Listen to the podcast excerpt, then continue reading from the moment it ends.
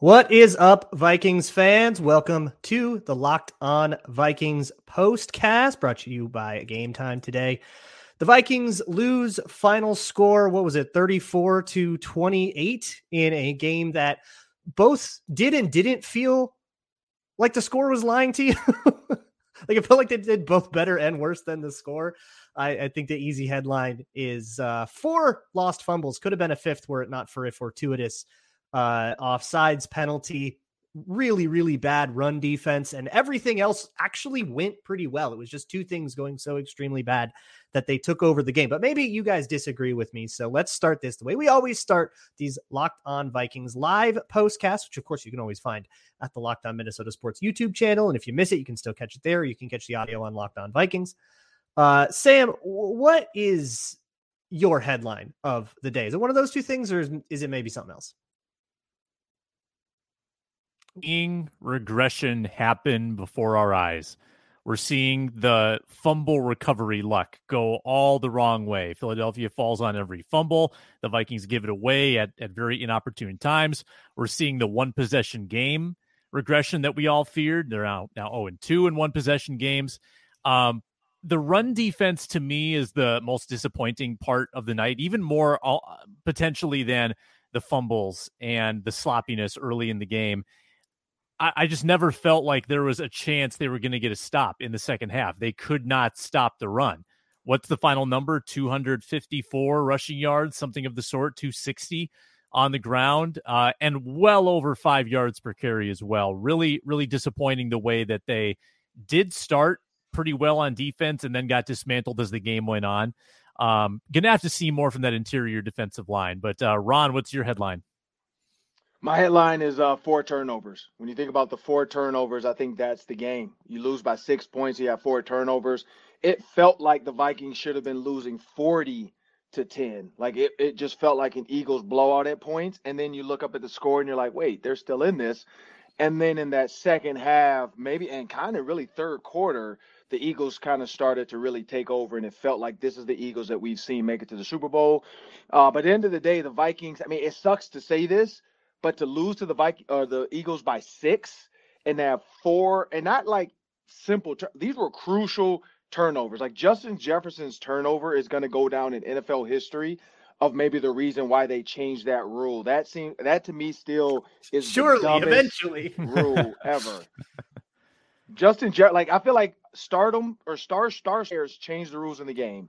Quarterbacks mm-hmm. get hit, they change it. A guy like Aaron Rodgers makes the whole NFL right now want to get grass fields. I think Justin Jefferson's on and on a national stage to see that happen and be like the Vikings should have been on the one yard line at that point and then being able to score. I think that's going to change that rule. But yeah, four four huge turnovers. You got Brandon Powell on a big return, fumble. You got Alexander Mattison fumble. You got Kirk Cousins, strip sack, fumble, and then you got Justin Jefferson, fumble. I mean, it's just it, it, it's just one of those things where you just sit back. And then Alexander Mattison fumbles at the end of the game, which thank God mm-hmm. there was a, a, a offside. So it was just one of those games where you look back and you say, I really can't believe they lost by six. There's a couple things too um, with with regard to regression. Fumble luck is a thing, right? The ball is is funny shaped, and you don't get to predict where it bounces. Every single one of those bounced directly to an eagle. Like it couldn't have yeah. been more of easy fumble recoveries we can expect that to regress as much as that is a tough sell for Vikings fans. As much as we heard last year about it'll finally regress, it'll finally regress. Well, we get to say that on the other side too, right?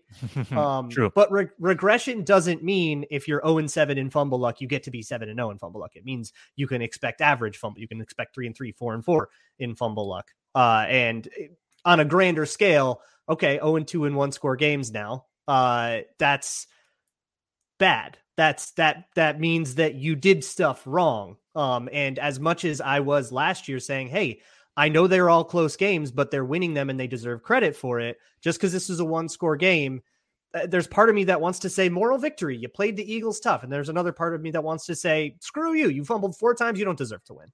Mm-hmm. Yeah, I think it's unfortunate that you've gotten these two cousins performances with with the turnover warts, certainly interception last week and then the the fumble this week. Um, but you've gotten really strong Kirk play, um, and generally speaking, you win those games. When Kirk Cousins is that effective, when he's getting the ball to Justin Jefferson the way he is, um, really hanging in there against pressure that got to him early. And last year he mm-hmm. melted mm-hmm. under that pressure as the game went on. And this year he seemed to really stand up to it.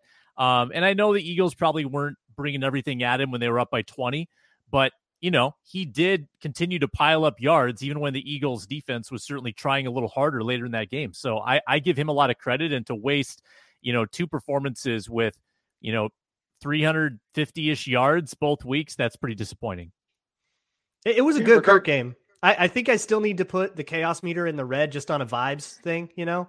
It's just the, the, the, it infected everybody else. There's still too much chaos, you know, but it's a chaos meter, not a quality meter. It was a good game. No, I, the thing about Kirk Cousins though, and, and I agree with Sam on that. Kirk Cousins actually is stepping up in the pocket. He's actually yeah. trying Moving to look down the field, and I think that's the key. The one to Jordan Addison last year, maybe not last year. Last year was pretty good. Two years ago, he probably would have stepped up into the wrong guy, maybe got a little nervous and threw the ball out of bounds or checked it down. He felt like, you know what, if I can just get through this hole, I know Jordan Addison's down there. I know the route concept we have called is going to work, and it's working. Jordan Addison clearly in two games to show that first round pick was worth it. The problem is you have no tackles. Your guards are getting absolutely murdered. The best news, you're not going to have to play the Eagles anymore. And so when you look at Jalen Carter, you look at uh, all those guys. And by the way, that Jalen Carter uh, comment made by the commentators. Like Jalen Carter's a really good guy. I can't believe he slipped to the ninth pick. Oh yeah, because he he's going to jail possibly, and he has like convictions, and he has like a couple lawsuits. I'm like, really weird. Why are you doing? It was like super weird timing to bring up that he has a couple lawsuits like hanging over his head. I'm like, whoa, like, pop, like I feel like that was like a, a, a Key and Peele skit where they're like, you know, this guy it was adopted, uh, and, and, he lived on the streets for seven months, and his parents are like, no, he didn't. We're we're right here. We lived over. We lived. we lived in Edina. Like, what are you talking about? You know, like it's it, it's just one of those things where the moments of that game. But the defensive line. I don't I don't know if the Vikings will have to face one that good again for a while. Like I think that was a good test for them. And the test showed you failed. Like the guys were picking the wrong guys. Oli Udoh was clearly overmatched. Uh, hopefully, Christian Darrisaw, it was just he needs the rest, so he'll have another 10 days before they have to come back. Um, but at the end of the day, that Eagles team is good. Or sorry, the Eagles defensive line is good, and the Vikings offensive line needs to work on communication. They also need to watch Lane Johnson. He gets off the ball so early mm-hmm. that he's getting a chance to get back. Oli Udoh was getting off the ball a half second late. Josh Sweat was ahead of Oli Udoh on the snap count, which should not happen. Well, and it might be a moot point with Oli Udoh suffering a knee injury, getting carted off the field, and further depleting that tackle depth. We had David Quessenberry finishing out the game, who I thought did fine. Uh, but mm-hmm. next week, as much as it's not the Eagles D line, I don't think there's anything like the Eagles D line in the league. You still get Joey Bosa and Khalil Mack coming to town um, yep. and with with a depleted tackle room. So we'll have to monitor Christian Darrisaw's ankle. He was active for the game, available in I guess an emergency situation, but I guess they uh, did not actually play him. Also, Marcus Davenport was active with his ankle thing. Um, he played one rep and then didn't play for the rest of the game. So I'm going to imagine that's them throwing him a bone on some kind of contract incentive thing that has to do with starts. Uh, but functionally, still kind of waiting on his real actual debut. Um, but I don't know if I've to... seen that before. I've not, I don't know if I've ever seen two starters activated to not play. That was that was different. twice. Two in the same yeah. game is a lot, but they did something similar with Riley Reiff, uh, who w- missed a game. He had an incentive tied to playing all of the games, and he missed one with COVID, and they like honored it anyways a couple years ago. Yeah. Um, and I, I don't want to belabor the run defense thing too much because it's just like, yeah, it was just like bad fix that. But I kind of want to try to figure out like why, and that'll be something that I look at a lot this week. I'll probably make a lot of content about that because it's just interesting. But like, why could why was it so repetitively bad? What adjustment could have been made? Could there have been an adjustment made? And if so, why wouldn't you make it? Um, I my going theory right now is just the front that they were in. They spent a bunch of time in like penny fronts with five on the line and just Ivan Pace or just one linebacker, whoever it was, and D'Andre Swift just runs away from wherever that linebacker goes to fit. and then suddenly you have like a big bubble and you're waiting for a safety to go fill. You get five yards a pop up and down the field, 15, 16 yards yard plays. I mean, that's nasty. That's just embarrassing. The the Eagles did not respect the Vikings calling plays like that. Just calling the same run over and over and over again and saying, "Well, you can't stop it." And I, the Vikings didn't earn that respect, so it's hard to be too mad. early first quarter looks from Flores have been awesome in both mm-hmm. games. I've loved the way the defense has come out in both games. Seems like they've been quickly adjusted on both weeks. And the sample size is so small, it's hard to know exactly what's going on. Baker Mayfield claimed he he figured out the signs. Um, this time they just said, You're actually you're stifling our pass game.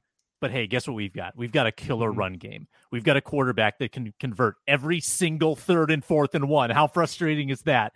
And they've got a deep stable of running backs. I mean, their starter is out, and they've got D'Andre Swift stepping in, Rashad Penny, Boston Scott. Uh, talk about a running back stable, man, and a lot of it between the tackles. Where's Dean Lowry? Where's Jonathan Bullard? Where's Harrison Phillips? Where's Khyiris Tonga? That was supposed to be the big guy in the middle. I got to see more yep. from these tackles and and DNs. I, I, think they all had bad nights, just getting washed out. I don't know. yeah, think, I, I, think Luke's Luke. So Luke, you made a great point about Brian Flores is attacking defense to start, and I think Sam said that. But your question, to, and you'll watch it on film. Uh, I think we'll all see it this week.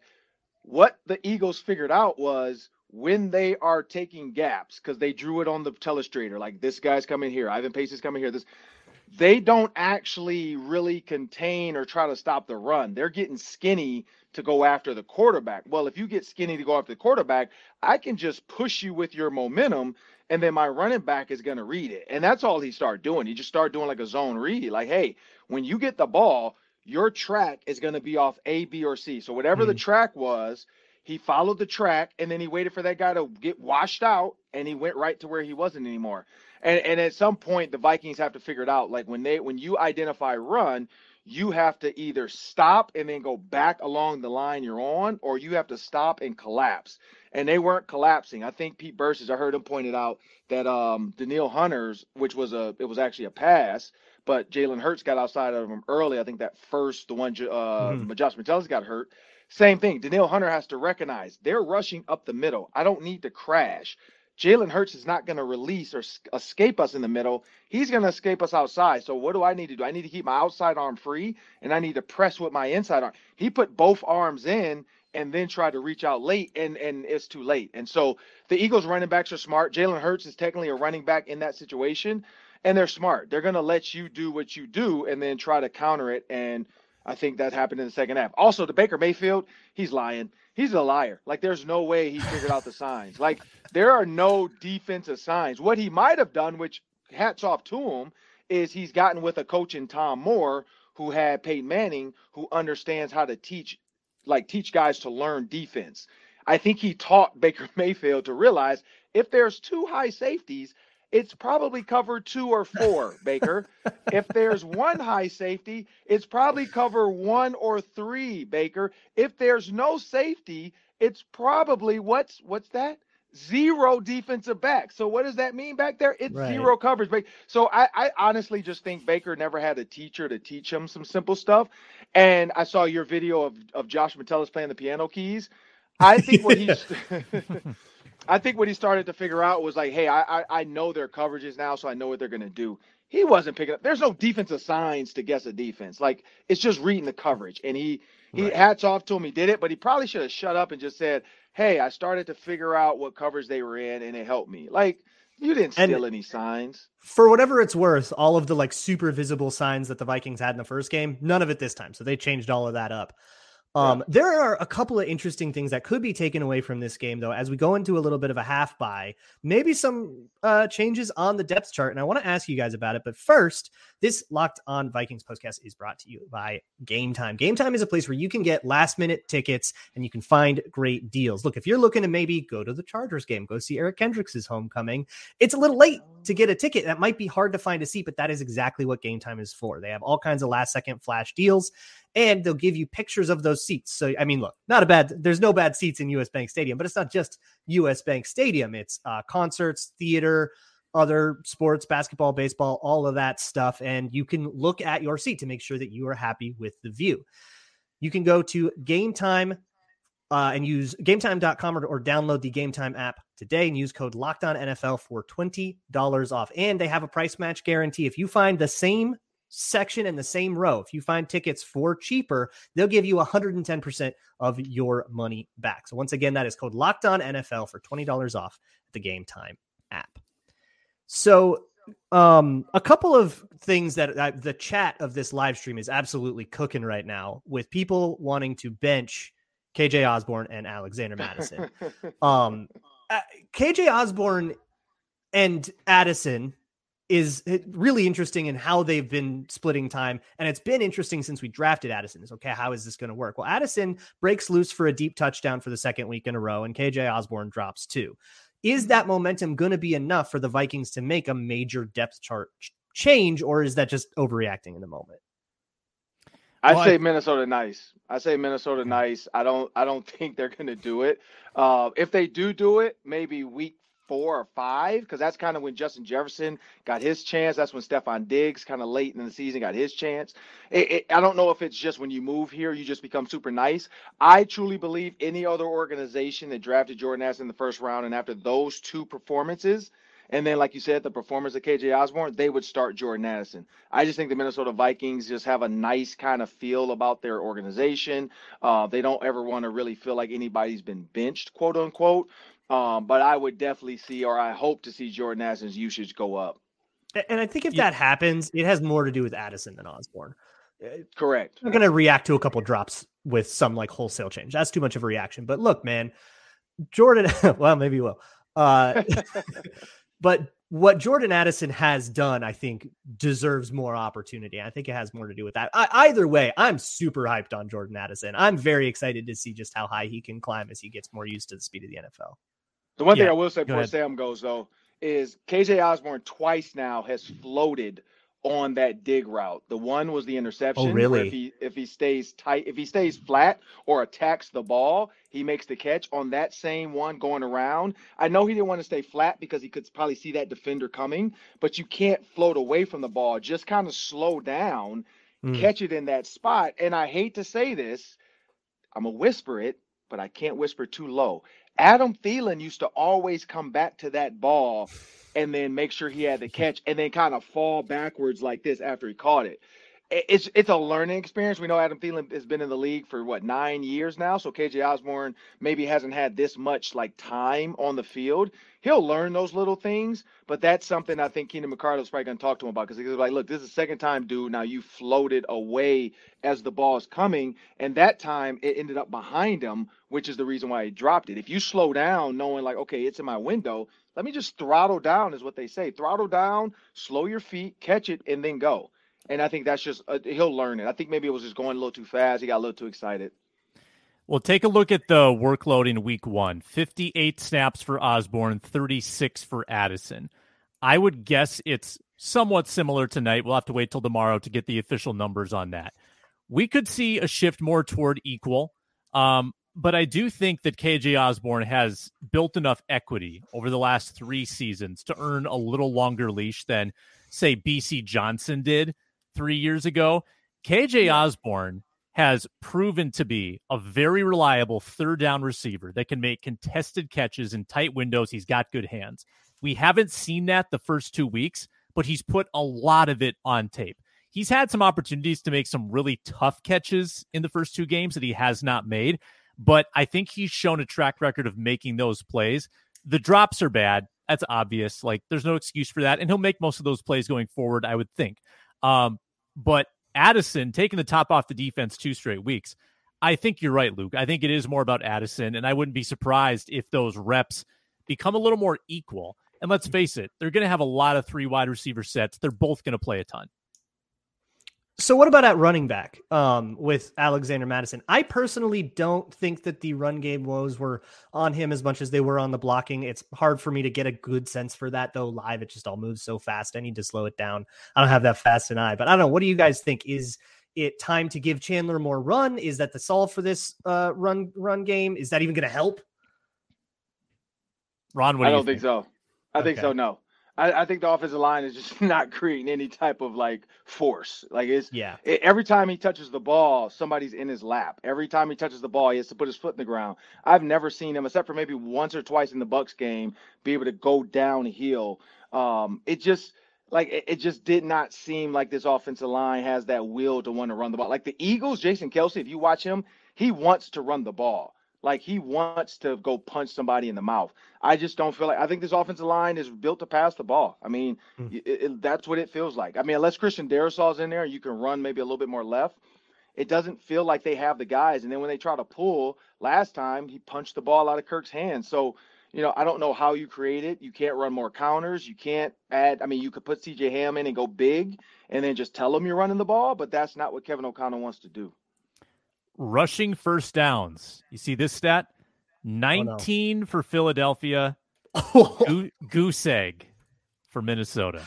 Disgusting. Nothing. Yep. You know, they they got 28 yards on the ground, and I think a lot of that came late when the Eagles were playing pass and the Vikings chose to get like seven yards on first down a couple times. Um, I mean, it's hard to make any grand judgments on eight Alexander Mattison rushing attempts. What what they attempted wow. to do with them early was absolutely not working. And the, the Eagles defensive, they got behind too, and yeah, game flow uh, impacted that. Eagles defensive line interior is absolutely brutal to block. Uh, so I guess I'm not I'm not giving up on the run game for the year. Like I'd like to see a more balanced game where they can maybe do a little more. I thought I thought last week was more of the indictment. When last week they did have a chance to run it more and still couldn't do a very good job. But like, didn't they draft Bradbury and Cleveland and O'Neill? Weren't these guys all meant to to be the run blockers in the Zimmer scheme, or you know, the Zimmer and the Kubiak yeah, they were scheme? meant to be the the yeah. the finesse zone blockers. But if you're running, you know, something that requires a little more push, that was always going to be something that you struggle with. Yeah, the Eagles have maulers in like yeah. I, I pointed this out on Twitter, but when they're doing the sneak play, they don't need Hurts doesn't even need the pushers behind him because the line no, they run, all move the work so hard out like two yards of real estate. It's super impressive and makes me jealous. There's one other thing I want to quick touch on. Also, somebody in the chat said, gave us the snap count for uh, Osborn and Addison 56 to 40 Osborn. So he still did get more snaps there. But impressive the that you have that. Ball, uh, somebody uh, pulled it up. Yeah. Hoops, Talk. Talk. Hoops Talk 69. Thanks, buddy. But so in this game, Josh Metellus got th- something in his shoulder. Uh, he came back later in the game, but while he was out, it wasn't Lewis Cine that came in. It was Theo Jackson, who then goes and gets an interception. So what do we make of all that? There's a lot to unpack there. For one, what does that mean for Lewis Cine? Is it just totally over? Was it like a different position technically, and maybe Cine is more of a backup Bynum while Metellus is a or is is the starter with Theo Jackson as his backup? Is that just cope?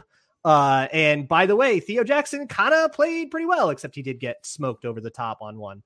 Uh, but other than that, kind of had a reasonable game. Maybe we just are insanely deep at safety. Uh, what sticks out to you guys?